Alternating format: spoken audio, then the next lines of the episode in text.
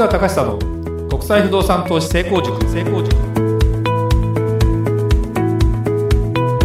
皆さんこんにちは。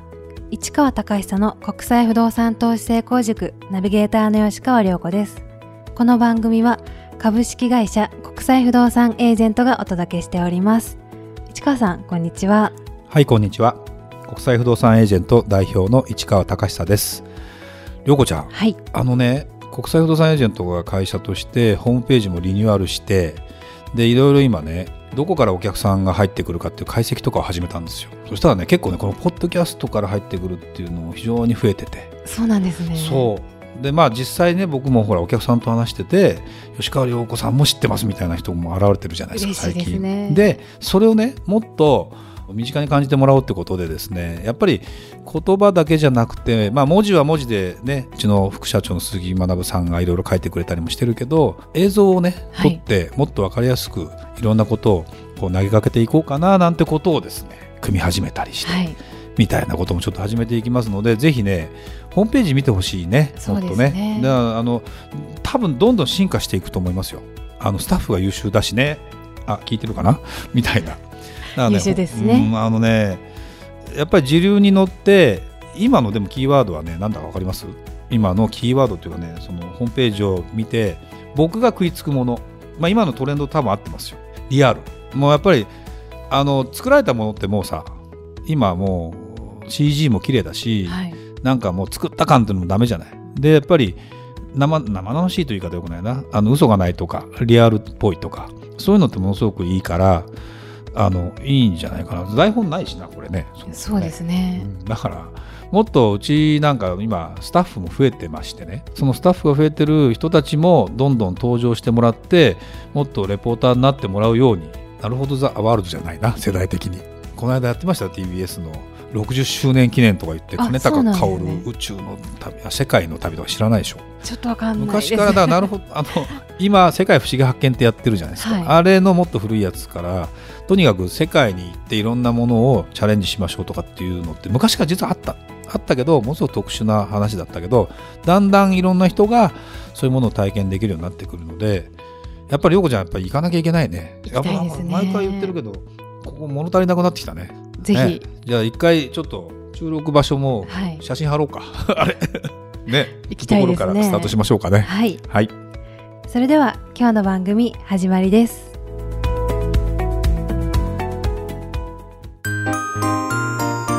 Q&A コーナー」それではリスナー様からの質問に答えるコーナーです。早速今日の質問をご紹介いたします海外不動産投資で人気のある国や都市はどこですか？という質問です。私は海外不動産投資に興味があります。海外不動産投資で人気がある国や都市を教えてください。その理由も合わせて聞かせてほしいです。皆さんは何を基準にその国や都市の不動産に投資をするのでしょうか？とのことです。あのこれよく聞かれる話です。はい。で実はねこれもうちのあの国際不動産エージェントで、えー今までセミナーを結構やってます。でセミナーのアンケートにどこの国に投資したいですかっていうのをチェックしてもらうようにしてます。でそれを無邪気にですねあの集計してみました。はいこの間ちょっとまあ母数忘れちゃったけど、まあ、結構な何百人っていたけど一番多いのはどこだったかアメリカです。アメリカアメリカアメリカのセミナーそんなにやってないんだけどダントツ他と引き離してダントツに一番多かったです、まあ、これはねアメリカのセミナーが多いっていうのもあるとは思いますがやっぱり人口増えてます。先進国です。アメリカで成功したって話結構聞く人も多いです。でまあ税金対策にもなりますとかね。やっぱりいろんな要素もあってアメリカっていうのは不動の人気かもしれないただアメリカって言った瞬間にさどこですかって言ってもねそうですよね。の間のねフロリダもあればはい。テキサスもあればカリフォルニアもあれば。まあでも身近になったのかな？大リーグね大リーグが増えたじゃないですか。そうですよね。ねもう大谷君まで行く時代になっちゃったからね。それを思えばアメリカも近くなったのかな？でもアメリカも本当都市によって差はありますがやっぱりねアメリカのでも僕はすごいなと思うところは都市を作っていく力がやっぱり強い。あのディズニーワールドとかね。はいゼロから作っていっちゃうわけですよ。何にもないとこからアメリカ。ラスベガスなんて行ったら要するに世界中のエッフェル塔みたいなものもあるわけ。でこれってさ世界のやつを全部ここに模してるじゃん。真似して作ってるじゃんと思うけど、はい、なんだろうな。あのレベルで作られたらもういいよそれでと、まあ、中国がねよくね適当に作って なんだこれみたいな話になるけどアメリカってだからもともと何もないって言っちゃ失礼だけどそういうとこから始まってるからどんどんどんどん作っていくっていうのはものすごく良くて。でそうなるとどうなるかというとその町の不動産全部が上がっていくんですこれが、まあ、もちろん治安の良し悪しとか学区の良し悪しで価格差はあるんだけどもその町が発展していくと一気に上がるので投資しやすいですよ。前回だったか前々回。だったか忘れたけど日本の不動産を買って買うのが得か借りるのが得かって言った時にねやっぱりね価格の差とかが難しい。もうそれ人口減ってきたりね街が出来上がっちゃったりする中で価値観が変わっていくんですね、はい、昔は閑静な住宅が良かった。で,、えー、でも今はコンビニが近い方がいい。となると閑静な住宅がイコール不便になる。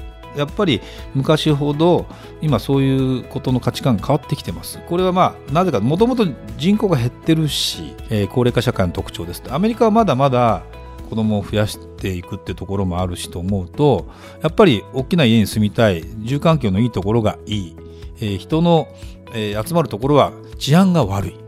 だから割と分かりやすいんですよ。はい、でそれが、まあ、どこ行っても大体似てるという感じになるので投資がもしかしたらしやすいかもしれないね。だからあんまり深く考えないでアメリカは今がとこの都市はチャンスですと言ったらもうあんまりそこから先は細かく考えないでエイヤで行ってしまってもそんなに難しくないかもしれない。でも全体的に高いっていう時はやっぱりもうやめた方がいいかもしれないっていうだから分かりやすいですよね。あとはねヨーロッパは僕らはおすすめしてるからあのイギリスドイツっていうのは人気あるんですものすごく。でイギリスはなんだか知んなくあるね。まあなんとなく憧れあるのかな、はい、であとはねオーストラリア。オーストラリア。これは人気あるね。何ですかね。住みたいって人が多いね。住んでいたことがあるって人も多いので。で僕実は人生で自分のお金というか自分の意思で初めて海外行ったのでどこですか？っていう誰にも聞かれてないけど答えると。聞きたいですオーストラリアなんですよ。でその時の印象がいいとそこの国に対する憧れっていうかやっぱりいい印象をずっと持ち続けて、はい、基本的には住みたいかと思うといいなと思いますね。住めない場所は住めないからオーストラリアってね。もう住めるところにしか住んでないって言った方がいいかもしれない。東海岸の気候のいいところとか、えー、いうところに基本的には人が集まってるのでものすごくやっぱりいいかなというのがありますね。あとは人気のあるっていうことでいうとまあまあ東南アジアはそうは言ってもあるね。でその中で言うとね意外とそのアンケートで言うとチェックが多かったのがフィリピンだね。あのねこれはね何ですかね。フィリピンとして難しいです。なぜかというとやっぱりもう高くなっちゃったところもあるしすっごくボロいところもあるしなかなかね本当にちゃんとやってくれるかどうかも含めてで街がまだまだできてない。でもできちゃったとこはできちゃったみたいな感じなので、はい、投資という概念考えた時にこの投資はもう買ってなんだろうなステータスのようにも持つのかこれから値上がり期待するのかっていうので全然投資の仕方がフィリピンというか例えばマニラの中でももう全然違ったりするのでだから成熟している場所もあればまだまだこれからって場所もあるので非常にあの投資が難しいなとは思うけどもやっぱ英語だからかな。フィリピンって英語ですからね、はい、いわゆる公用語と呼ばれる。まあもちろんタガログ語っていうのもあるんだけどもそれを思うとねフィリピンは人気がありますね。なんかね、つらつらつらつら。で、何を基準にっていうと、不動産投資だから、まあ、好きか嫌いかも当然あるけど、あとは、そうだなさっき言った言葉の問題とか、まあ、アメリカなんか英語だし、ヨーロッパはね、なんかどうしても遠いからかな。遠くないんですよ。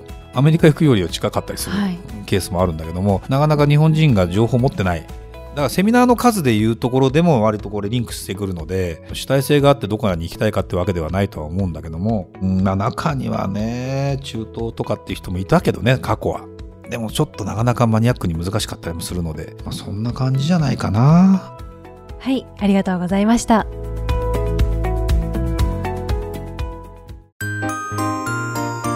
吉川亮子の調べてみました吉川亮子の調べてみましたのコーナーです。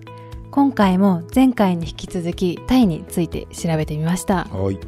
えー、前回観光地のワットポーについて紹介したんですけれども、えー、その他の観光地についてちょっと触れてみたいと思います。はい。えー私のおすすめは何といってもビーチですねやっぱりビーチなんだねそうですねあのタイ南部にはプーケットというエリアがありますねはい、はい、えー一応島になっているようでして、えー、といろいろ調べてみたんですがパトンビーチというビーチが人気だそうです。はい。はい、えー観光客が多いようで賑わっているエリアだそうですが日本人観光客が比較的少ないようで外国に旅行に来たという感覚を味わえるようですね、ん。でこのビーチは遠浅の海岸で子供でも安心して遊べてまたジェットスキーなどのマリンスポーツも楽しめるようですね、えー夜にはプーケット随一の繁華街が近くにあり遅くまで活気があるそうです。このプーケットエリアには他にもカロンビーチカタビーチなどアジア屈指のビーチリゾートが点在しているそうです、えープーケット周辺の写真をネットでちょっと見てみたんですけれどももうすごい綺麗で。あはい。あすごいね。あのね実はですねまだね私ねプーケット行ってないんですよ。そうなんですね。行ってないんですけどはい。もう行くこと決めました。決めたんです決めました。これこれ偶然だよね。あのね結局なんでこれプーケットに行きたいかと思ったかというと、まあ、そこにあのあるデベロッパーがあのある有名なホテルブランドをかんあの冠にしたホテルコンドミニアムみたいなものをやってるってことを知りました、はい。で結構高いんだけども多分これはお金持ちが喜ぶだろうなとで東南アジアで僕らはあまり積極的にお客さんに投資物件進めてないんだけどもビーチ物件っていうのは投資というカテゴリーもあるさることながら持っていたい。ちょまあ一部利用したい、まあ、ハワイとか同じような感じですよ。はい。ハワイもいいけど遠いよねとかねいう人もいるからそれを思うとやっぱりねアジアでやるんだったらビーチリゾートの物件かなと。でその中で変な物件じゃないなんかチャッチい物件じゃない高いけどちゃんとした物件をやればそれでは儲けるというよりもそれで人生豊かにするという意味で海外不動産を買ってっていうのは十分あるんじゃないかなと思って行くと決めたのではい。多分数ヶ月後には行ってますのでいいですね。帰ってきたらそのコーナーをはい。ちゃんと作りますよ。はいあのねでなんでプーケットかっていうとまあいろいろなんかもっと細かいこと調べれば多分あるんだと思うんだね。だけどよくあるさ例えばまあ名前出したら JTB とか日本旅行とかに行くじゃない、はい。そうするとあのパンフレットがあるじゃない？そこにそのタイトルがボーンって出てくるところって意外と多くないのよ。でそこに必ずプーケットっていうのが出てくる。であとはあとどこだかわかる？バリ島とかですよ。出てくるの。いいですね。やっぱりねもう結構決ま決まってるというか定番なところが決まってて。でまあフィリピンのセブ島っていうのはなかなか実はあんまり出てこなかったりして。でもね新婚旅行のベスト10ぐらいに入ったりするのですごくいいんですけど本当にそのそういうところってやっぱり永遠の憧れというかそうですよね。そういうこともあると思うのですごくいいと思います。次回はタイ王国のいろいろをもう少し調べてみたいと思います。それではまた次回お会いしましょう。ありがとうございました。ありがとうございました